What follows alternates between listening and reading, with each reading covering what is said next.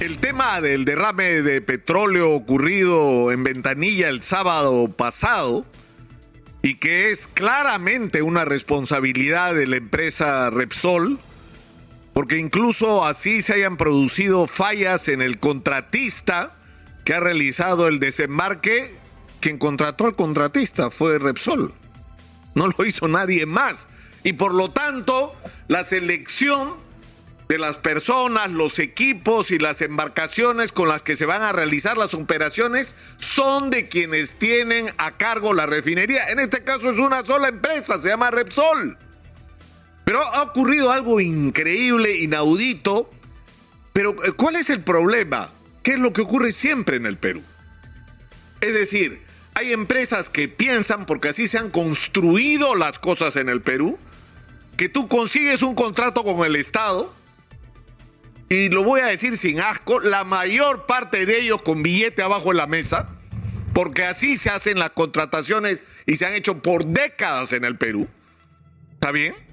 Y eso te da derecho, porque como estás arreglándote con los políticos, a hacer lo que te dé la gana, a cumplir las reglas si te parece y a no cumplirlas si te da la gana.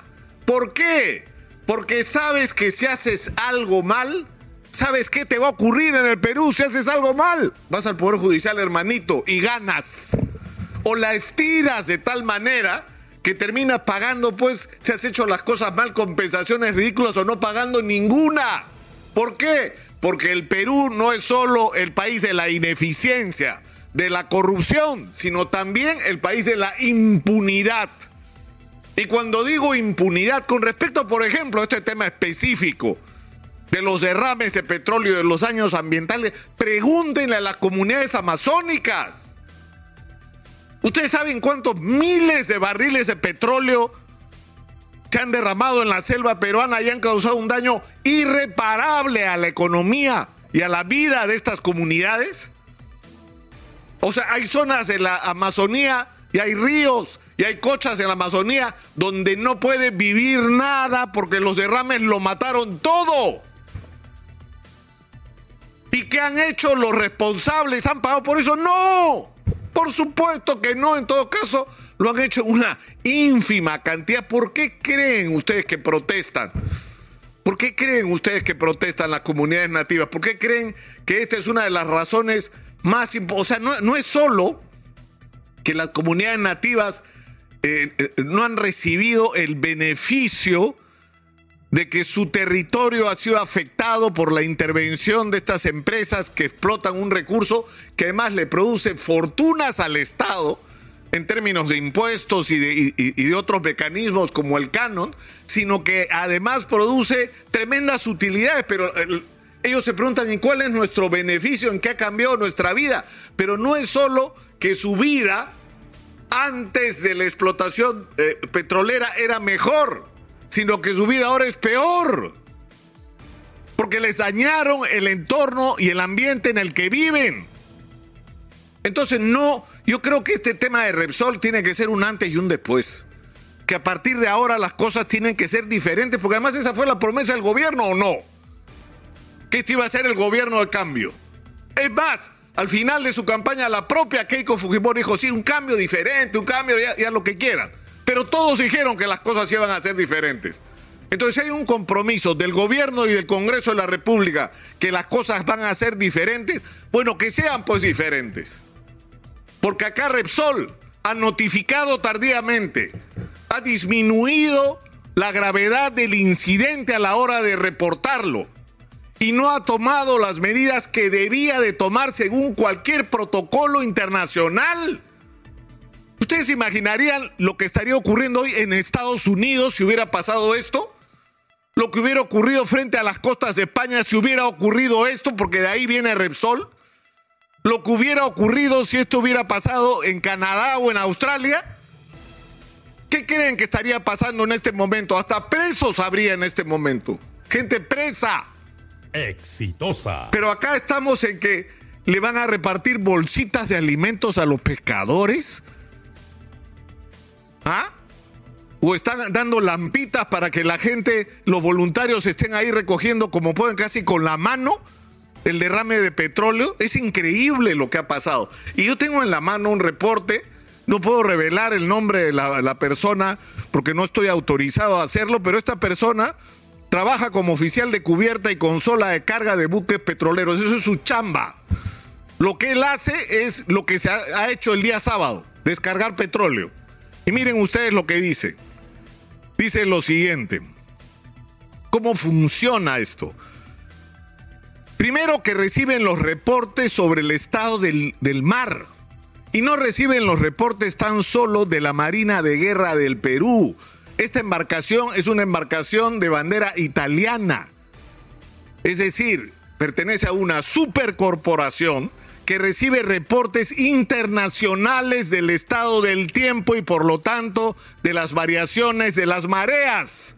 No necesitan que la Marina de Guerra les dé información porque ellos la tienen, pero además tenían la información internacional y tenían la información de la Marina de Guerra. O sea que esa historia de que la Marina no les reportó, mentira, mentira. Cuando tienen la información del estado de clima ahí recién, o del mar, recién en ese momento se produce el procedimiento, como ellos le llaman, de bombeo, que se hace en primer momento en baja presión. Habla acá de cosas muy técnicas como siete bares, que es un estándar de descarga regular y en determinado momento, cuando, digamos, el, el desembarque del combustible llega a, a, a, al punto óptimo, ¿Saben cuántos miles de barriles se trasladan por hora según el reporte de este hombre especialista que trabaja en esto? Dos mil barriles. En el reporte preliminar ver, verdadero, no en el mentiroso del comienzo, Repsol está diciendo que ha habido dos mil, seis mil barriles derramados. O sea, seis mil barriles, pero a ver, escúchame un momentito. Si, para trasladar el combustible necesitas una hora por cada dos mil, ¿ha habido tres horas de derrame?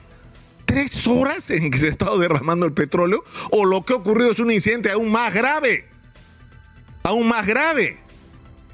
Que es una rotura o un accidente de dimensiones mayores que no conocemos porque no nos han dicho qué es lo que ha pasado. Miren la cantidad de días. Estamos en el sexto día y hasta hoy no nos dicen qué pasó. Porque puede haber detalles en la investigación, pero no puede ser que no nos digan qué pasó. Entonces, acá, el asunto es, sinceramente, absolutamente indignante, yo creo que para todos los peruanos. Y que pone en evidencia, insisto, no solamente la manera como el Estado peruano se relaciona con los inversionistas, porque yo creo que esto nos tiene que ayudar a entender que el Perú tiene que ser un país abierto a la inversión, que tenemos que promover que gente de todo el mundo venga y traiga su billete, pero tenemos que hacerlo sobre una posición de respeto.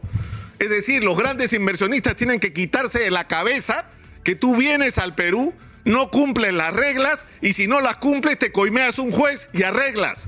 O terminas pagando sencillos como el que pagaron por el incidente anterior.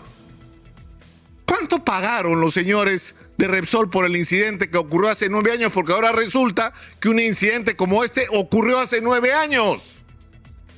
Felizmente menor al de hoy. Exitosa. Pero lo judicializaron como está judicializado todo en la selva peruana con respecto a los derrames de petróleo, casi todo. Es decir, no puede ser. Yo creo que tenemos que ser un país que tiene que hacerse respetar. Y acá la discusión, como me lo comentaba un amigo, no es pues con Relapasa. La discusión es con los dueños del circo. La discusión es con los señores de Repsol, que son los propietarios de la operación de la Pampilla y que es la gran empresa con la que el Estado peruano negoció.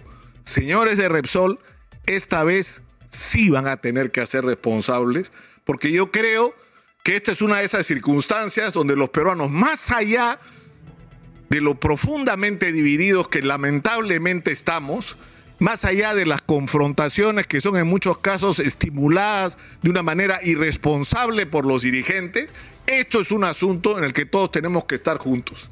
Los peruanos tenemos que hacernos respetar en el caso de este derrame que le ha dañado no solo el ambiente al Perú, sino que ha provocado un perjuicio económico gravísimo para empezar a los pescadores y que ese daño no sabemos en este momento cuántos incluso años puede durar. Esto tiene que ser un antes y un después. Repsol se tiene que hacer responsable de lo que ocurrió y eso tiene que ser respaldado por todos y esto tiene que inaugurar una nueva relación. Y si los señores van a la justicia, el mensaje que tienen que recibir de la justicia es que la justicia también está cambiando. No que la justicia es el refugio de los que quieren hacer trampa, de los que quieren evadir su responsabilidad, como lamentablemente ha sido en el Perú. Un antes y un después, y todos juntos. De eso se trata, en este caso, del derrame de petróleo en la Pampilla. Yo creo que comencemos por ahí, ¿no? Comencemos por unirnos en algo que finalmente afecta no solo nuestras vidas, no solo nuestro ambiente, sino sobre todo nuestra dignidad como país.